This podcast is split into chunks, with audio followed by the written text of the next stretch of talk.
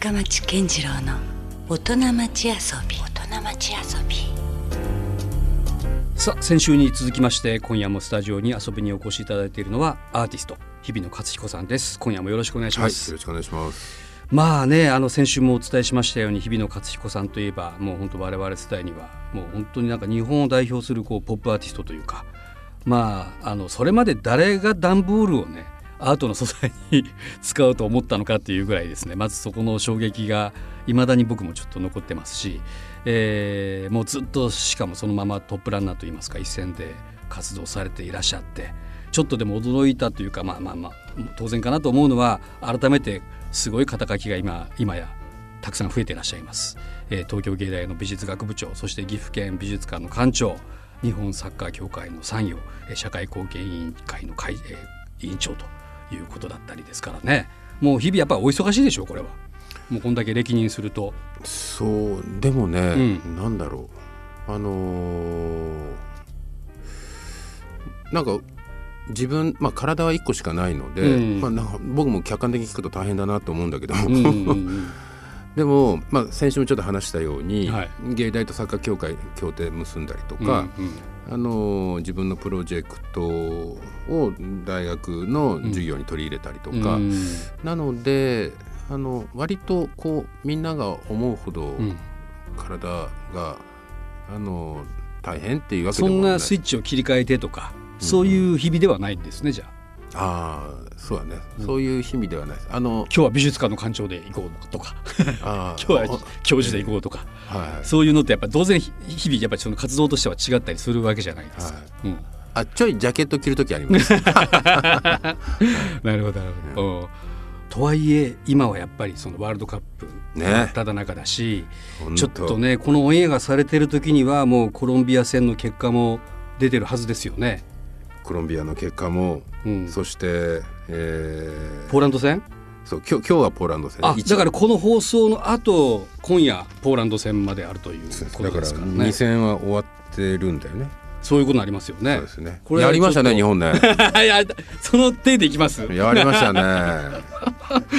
やっちゃいましたね。やっちゃいましたねこれ。まさかコロンビアに勝つとは。ねえ。ね。えまさかあの強豪相手に。ねね。えはい。え何点なんでしょうねみたいな。えどうなどうなってんでしょうね。でもあの、うん。3戦目のポーランド戦が今日、今日あるんですよ。ねこまあまあまあどことぶつかってもちょっとなかなか強いというかね。うん。うん。まあ日本なかなかこう大変な感じだとは思いますけども、はい。やっぱりどうですか？基本はあのやっぱり日本をねあの応援しているわけですよね日比野さんもね。それはあのもちろんそうですね、うんうん。あの えーアジア代表日本として、うん。でも前あの岡田監督元監督、はい。岡田武さんと話してた時に、いつか日本もうん。アジア代表になれない時が来ると、うん。まあそれはそうね、うん。今ずっとワールドカップ出場し続けてるのはブラジルしかないからね、うんでね。今大会もうイタリアもオランダも出てないわけですから、うんうん。だから日本もアジア代表になれない時があるっていう、でもその時もやはり応援し続けたいなと、うんでその時には逆にだからアジアの代表で、まあ、他の国が行ったとしてもアジアの代表を応援したいなみたな、ないるほど、っうん。ていう気持ちはありますね。そうするとかなりまた可能性もぐっと広がる可能ねありますよね。うん。まあ、日本が仮に負けたとしても、うん。別の他のアジアの地区のねうん。国が頑張っていってくれたらそこに対して、ね、僕らとしてはこうぐっとこう気持ちを入れたりもできるしね。そう。だね。うんやっぱあれですか？日比野さんはあのもちろん芸大時代にもサッカー部だっていう話が先週出ましたけど、うん。もう子供の頃からそのアーティストになるのかサッカー選手になるのかぐらいなそういう選択肢もあったんですか？こう夢というか子供ながら。えーっとねやっぱり J リーグもいわゆる、まあ、僕らの時代だとうん。まず野球なんですよ。まあそうかで僕ら小学校1年2年3年ずっと野球やっててうん、いわゆるメキシコオリンピックが1968年かな、68年でしたっけ？64年が東京の次か。東京の次68年ですよね、はい。でその時僕が小学校の45年の頃で、はい。あの日本がうん。メキシコオリンピックで第3位なんだよね。であのメキシコ3位決定戦で、うん。あのメ自国のメキシコと戦って、今思えばそれすごいことですすごいですよね。うん。で鎌本がうん。得点入れて、うん。えー日本が3位になるんですよ。はでそれでもう日本中うん。もうわあすっげえサッカーかっこいいってなって、少年はみんなサッカー始める。確かに。ああれが一つの契機だったんですね、うん、で今で言ったら例えば羽生結弦がフうんィギュアで金メダルとみんなフィギュアスケートやりたいとか。やっぱ憧れますよね。やっぱりね。単純に。と同じように、うん。だから昨日まで野球やってた子供たちが、うん。もうみんなサッカー始めましたからね。うん。あっという間に、はいでそれからサッカーずっとこうもう日比野さんもその口だったんですか？それでもそうの口ですね。ぐっとこうサッカーに、はいでそれでまあうん小、まあ、中学校高校サッカーやりながら、うん。でもまあいよいよ大学のこと考えなくちゃいけないなっていう時に、うん。えーあ美術やろうかなって思って、うん。でそれで、まあ、サッカー部辞めて、うん。で、まあ、美大受けるにはこう入試には実技があるので、うん。あのデッサンとかあの急に始めたんですか？急に始めましたね。へえ、んあるある日から「よしうん。俺も美術行こう」みたいなうん感じで、うん放課後になったら、うん。あの美術室に行ってうん。デッサン始めたのが、うん。サッカーとしばし分かれ。るまあそれそこがねそのうん。しばし分かれる。しばしなんですね。で大きなだから転機ですよねそこって実はね。もし、うん。でもしそこでずっとサッカーやってたら、うん。サッカー協会の仕事やってないと思います。逆に？逆に。でサッカーを一旦諦めて、うん。で美術に打ち込んで、うん。で大学に、まあうん。入ったんですよ。うん。で僕一番最初芸大落っこちてうん。多摩美術大学に行ってたのね。あでそれ転入されたんでしたっけ？転入っていうか、まあ、まあ受け直したんです受け直した。はい。で多摩美に入った時に、で18歳、うん。で、えーあのわあよしもう多摩美入って、うん。そしたらサッカー部のこう勧誘があったんですよ。サッカー部来たれみたいな。はいはい。わや久しぶりにサッカーできると思って、うんうんう。んでそこでサッカー部入って、うん。でそしたらサッカー楽しくって、うんで、まあ、その後また翌年は芸大受け直して芸大入ってサッカー部入って、うん。うんだずっとサッカーがなんか高校時代やり残したことがうん。サッカーでうん。そこでまたふつふつと。ふつふつと、う。んだから今でもあのお正月のうんあの全国あのの高校サッカー選手権うんのあの曲が流れると、うん。何かやり残したことがあるみたいな。すっごくこううん。大人になってかかったおたふく風みたいな感じ一回やめてしまってますからねそこで。だからもうでそれでなんかサッカー愛が、再燃して。再燃して、うん。サッカー協会のあの仕事とか、うん。をいろいろするようになって J リーグができた時にうは、ん。まあ、その頃 NHK の BS の仕事で番組のあの、えーホスあの司会いやいやもうそういう場面も僕なんんいろいろ見てますよ日比野さんといえばね。糸井重里さんと並んでなんかこうちょっと文化人代表のねやって MC もやる方みたいなイメージありましたけど。だから高校時代一時サッカーをやめたそのこう反動が今でもずっとサッカーやめられないっていう そこに来てるんだと思う。なんかやり残したことずっとなんか追いかけてるみたいな。なるほど。だでも逆に言うと変な話ですよ。一回離れたからこそよりそのまた魅力にこう気が付く的なこともあったりとか、ね。ね、ずっとやりり続けてるもう、まあ、それはそれで素晴らしいけど、うん。まあなんか逆に言うとそこで一回こう自分なりにこう封印した方がうん。客観的にねうん。なんかまた見れることができますよね。ね、うん。うん。じゃあ今の方がもっと好きかもしれないですよ。だからかつてのサッカー少年の。時代より思いますね。うん。本当こうなぜ俺はあんなこうサッカーやめてアートなんてに行ってしまったんだろうって 夢にうなされる時あるもん。いやでもね日比野さんあのでもやっぱあと言ってくれてるからこそ、あれですよ。やっぱそのあの時代にドーンとこう、日比野さんっていうのが世に出てるとも言えます言えるんじゃないですか、やっぱり。そうそう。で、最近その80年代を、あの振り返る展覧会っていうのは今年結構ああって、あそうなんですね。あのちょうどそうだね7月7日からうん。金沢に21世紀美術館ってあるんですけども、はい、ああありますね。そこで、えー80年代を、うん。えー起点開とした展覧会はが始まるんですよ。はいはい。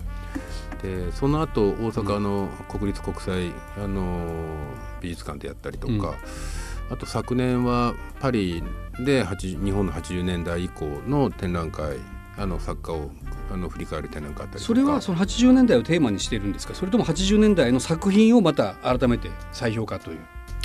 両方ですね。あ両方あるんですか？80年代は何だったのかっていう問いかけの展覧会ですね。であの、まあ、ずっと自分やり続けてるので、うんうん。あのそんなに大きく変わってないっていうふうに意識はあるんだけども、うんうん最近ダイバーシティとか多様性とかってよく言われる、はい。あの時代になってきてでその多様性のん。こう起点っていうか始まりっていうのは、うん。結構80年代にあったんじゃないかなっていう、うん。これは推測ですね。うんうんうんで本当こう80年代っていうのはそう、まあ、芸術面でいくと音楽も美術もん演劇も文学も哲学もそしてんストリートも街な街の中もうん。雑誌もサブカルもうん。テレビ局もあのありとあらゆるまあインテリアデザインとかうん。もうファッションとかあもうありとあらゆるものがこう横断的にうんなんとなく確かに何でもありと感じた時代でもありましたよね。でそれぞれが、あのバラバラでいいし独自性を持ってていいし、うん。それこそがあの個性個性こそがアートなんだみたいなことが、うん。みんななんかこう互いにそれを認め合う、うん。えーそれが、えーカウンターじゃなくていわゆる企業も、うん。あのメディアも、うん。あのみんななんか同じ方向に一瞬ぐわっと向いてたうん。ような気がするんですよね。そうね。だから僕も日比野さんの作品ってすごい斬新だったけどなんか時代の反逆児的な見え方じゃなかったですよね。うね。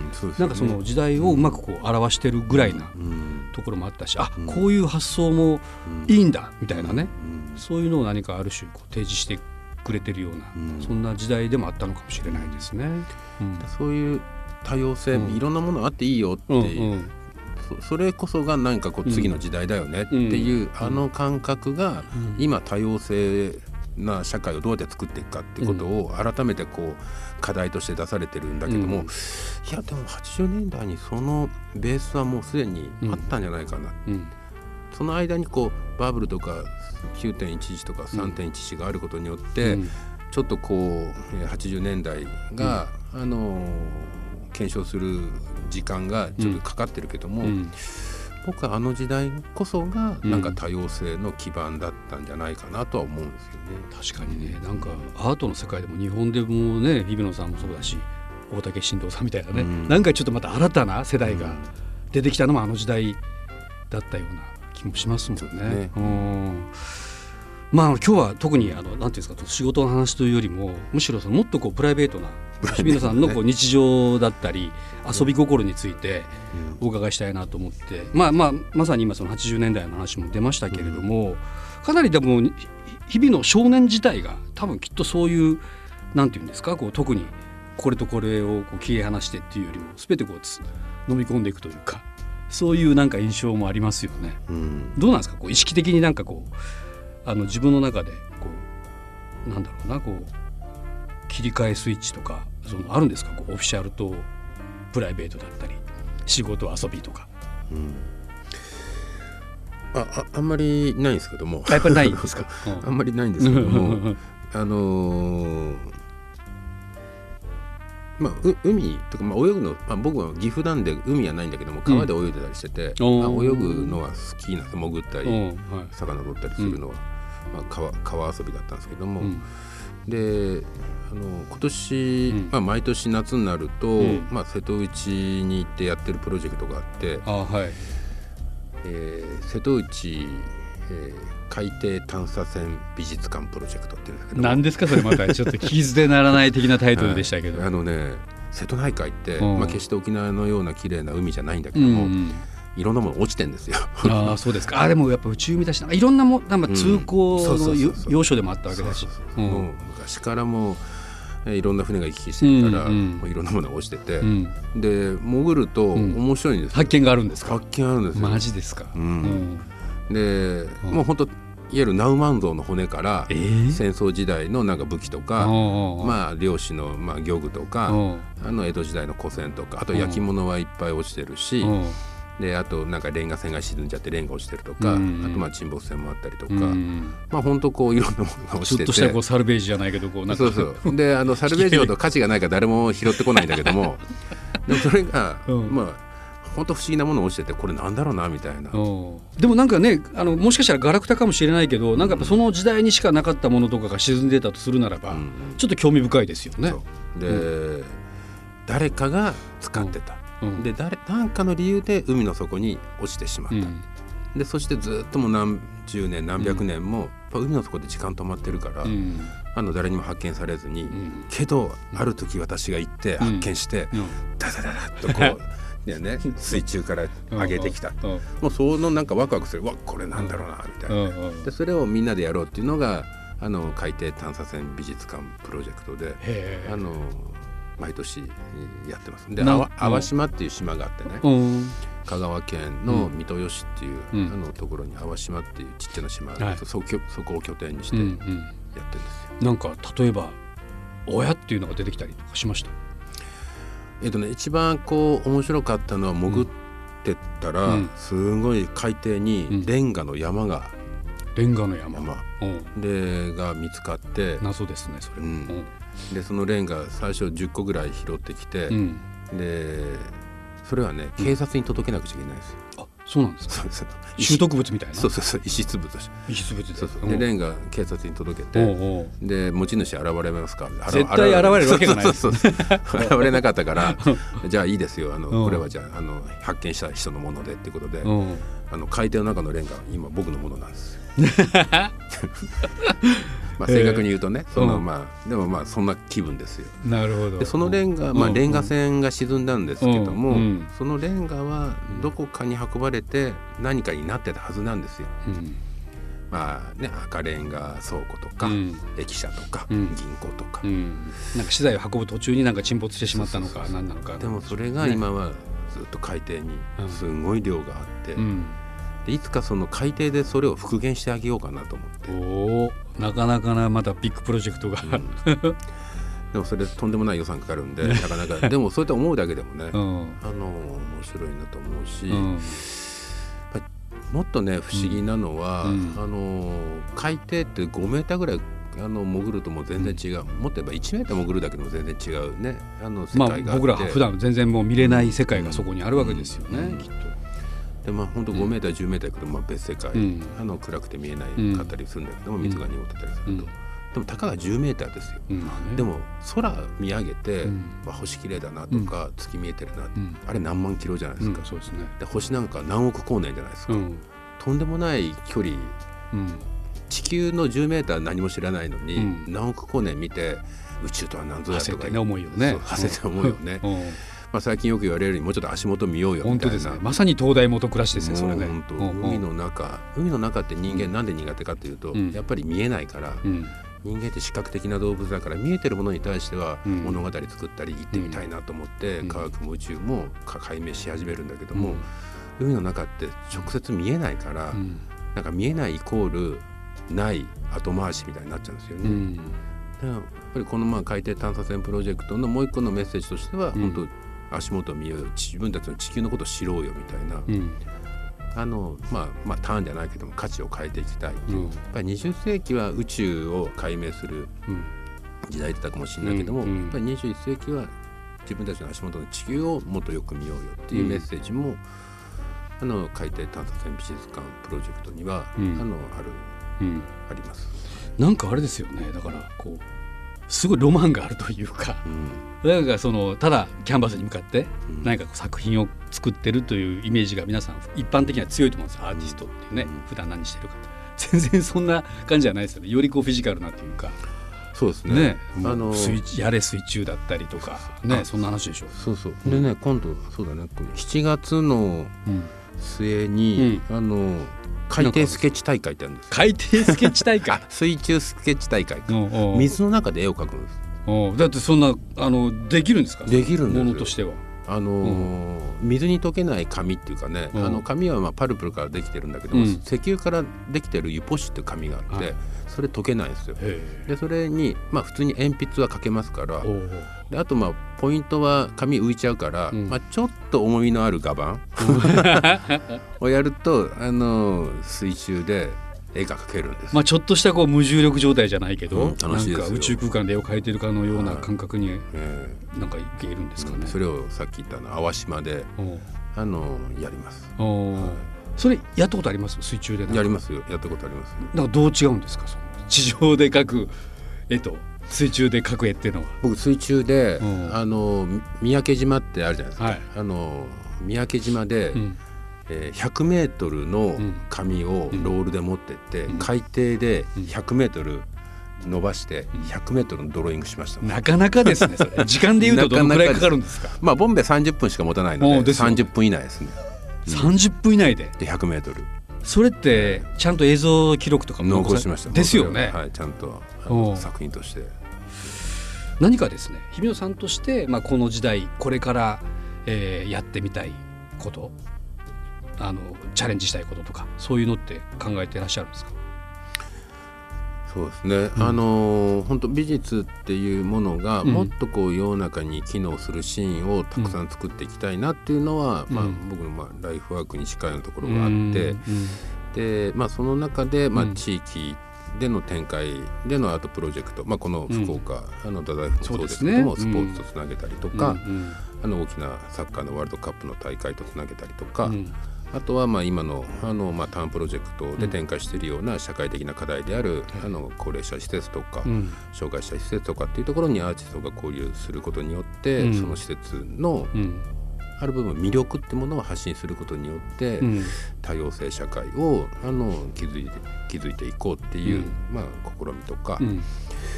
あのまあ、いくつか本当こう、えーアートが機能するシーンをうん。作っていきたいと。うん。でアートって機能するって、アートが役に立つ立たないっていうこれもまた面白い議論があって、うん。芸術は果たして役に立つのかみたいな、うん。役に立たないからこそ芸術だろうっていう、うん。うん。あのとあのラインもあるんですよ、うん。そういう見方も。はいはい。いや役に立っちゃうとそれって違うんじゃないの？みたいな、ん。で最近なんかよく思っててその学校教育の中で、うん。まあ、みんな義務教育、はい。ね、日本人だと受けてて、で英語あ英語国語算数理科社会とか、うん。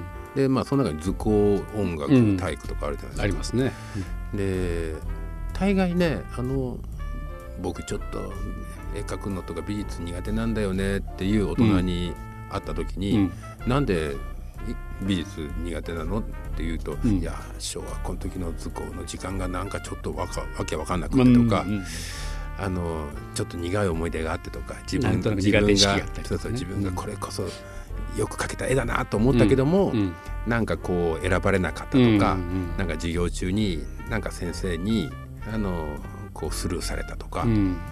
でそういうパターンが多いんですよ結構。まあやっぱなんとなくやっぱ絵が上手な人で、うん。そうでもない人ってちょっと分かれたりはしましたもんね。う。ん。うん。ででそれがなんかこう、日本のちょっと美術の教育のちょっとこう狭めてしまってる苦しいところで、えーぱ美術の面白いところって、うん。まあ、当然そう例えば彫刻刀とかね、うん。あの版画でも考えるとかそう技術的なことは、うん。えっと、きちんと教わる時間は必要かもしれないけども、美術の一番の魅力っていうのはこうそれぞれバラバラなところが面白がれるっていうふうなことだとするとなると、うん。やっぱり同じ年の子しかいないクラスの中でやるのはちょっとその魅力が見せにくいところあるんですよね。そもそも。そもそも。うん。だから例えばおじいちゃんもいるうん。外国人もいる、うんで例えば障害を持った方もいる。あの、えーいろんな人がいる中で、にダイバーシティですね、うん。なんかじゃあ一緒に絵描こうかみたいな、まあ、例えばここにリンゴが1個あるからリンゴ描こうかって,、ってなると、やっうんぱりそれぞれのあおじいちゃんはおじいちゃんらしいリンゴだねとか、うんうんうん。あのでアフリカアフリカから来たあなたはやっぱりなんかアフリカっぽいリうん。ンゴだねとか、うんうんその面白さがこうより引き立つじゃない出ですか。るでしょうね。バックグラウンドの違いとかもね。うん。うんでもこれが同じクラス同い年うん。の子しかいないと、うん。やっぱりずれることに対する恐怖感とか、うん。まあ、ある部分学校の中で「はいみんなじゃあ起立例」とか「はい、うん。ちゃんと言うこと聞いてね」みたいな「うん。はいじゃあ 1+1 は2」とかって、同じことを求めている反面、うんじゃあ図工の時間になったら自由でいいよって言われてもなかなかそれは確かに、うん。難しいし、まあ、あとはでもそうであってほしいんだけど、ん。ねなかなかとはいえ。だからうん。何かこうもっともっとこううんん。芸術の伝え方っていうものも、うん。あのうんなんか一個の余地はあるのかなとはうん思うんですよね。もうだからそういう日比野さんご自身もそういう目線になってきてるのかもしれないですけど、うん。まあ、さっきのそのじゃあ芸術が役に立つのか立たないのかっていう話でいくと、まあ、分からないけどでもなんか必要な気はすごくしますよね。なんかの人生とか生きていくことにおいて、ねだから豊かになれるかそうじゃないかという時にねそのアートがあるかないかっていうのはものすごく僕は左右する気はしますね。うん。うん。そうなんですよ、うん。だからあひょっとして教えるものでもないのかもしれないしね。あ、本来ね。もうなんならば。うん。それを決定的に思ったのは、うん。絵って誰か最初に描き始めた人が絶対いるじゃないですか、うん。誰だかわかんないけども、まあ、壁画をね 描いた人かもしれないし古代人かもしれないし。まあ、壁画を描いた人、まあ、今一番、ね、古い絵っていうのはこうあの洞窟壁画って言われてるから、はい。あれ3万年前とか言われてて、うん。まあ、1, 1万5年とか3万とか、あれうまいですよ、ううんまいなと思って、うんうん。僕も実際見に行って、はい。うんうまいなってこう、うん。昔の描いた人の絵を見てうまいな、でもその間にこう医学も宇宙も科学もすごい進化してるのに、確かに、あれ芸術ってあんまりこう変わってないなみたいな。なんならもうプリミティブなまんまのね、うんうん。状態から。だからいろんなまあ時代によってあのミニマルアートとか、うん。コンセプチュアルアートとか、うん。まあ、そういうの美術史の中ではあるかもしれないけど絵を描くっていうこと自体は進化するものじゃないん。だなと思うわけですよ。だってあれじゃないですかそのコミュニケーションツールだった可能性ありますよね。あの壁画にしたって、うん。なんか自分が表現したいっていうよりも、うん。何かこう自分が死んだ後の人に伝えたかったといううん。思いの方が強かったかもしれないですもんね。うんそうだとすると人間の中においては多分変わりようがないというか、うん。きっと普遍的なものですよね。だからその普遍的なものが一番のアートの魅力だと思うので、そこをまずこう、まあ、伝えるっていうか、うん。こう共有できる、うん。でそうなると絵が苦手だっていうのも変な話で。確かに。そうですね。うん。うん。絵が上手下手じゃなくって、うん。もうみんなが持ってるんだとそれは、うん。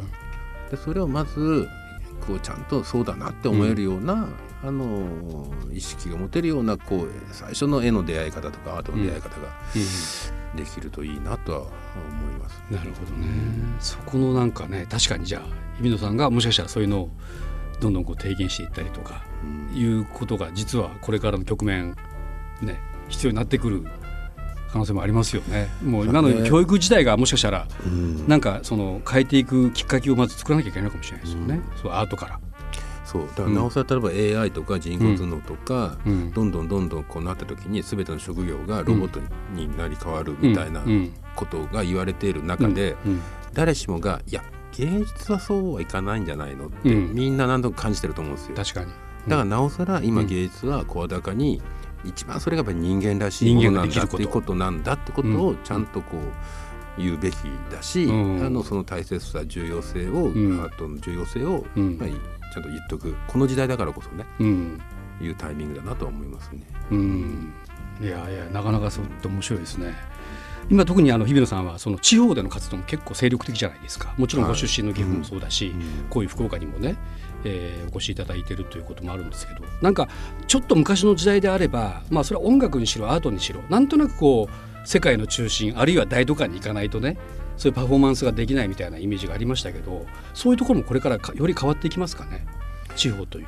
もうそこは大きく変わってますね、うん。やっぱり自分の田舎ふるさとの岐阜の若い連中見てても、うん。20代後半30代見てても、うん自分たちの時は全然違いますもん。あ僕僕の時は早く出ていこうみたいな。そうそうそう。岐阜にないものが東京にあると、うん。で東京にないものが世界にあうんるって思ってうん。動いてたけども、うん。今のこう地域で展開してる子たちはうん。逆に言えば、あの世界にないものが、うん。あの日本にあって、うん。日本の例えば東京にないものが自分たちの田舎にあるんだっていう、その価値観ですよね。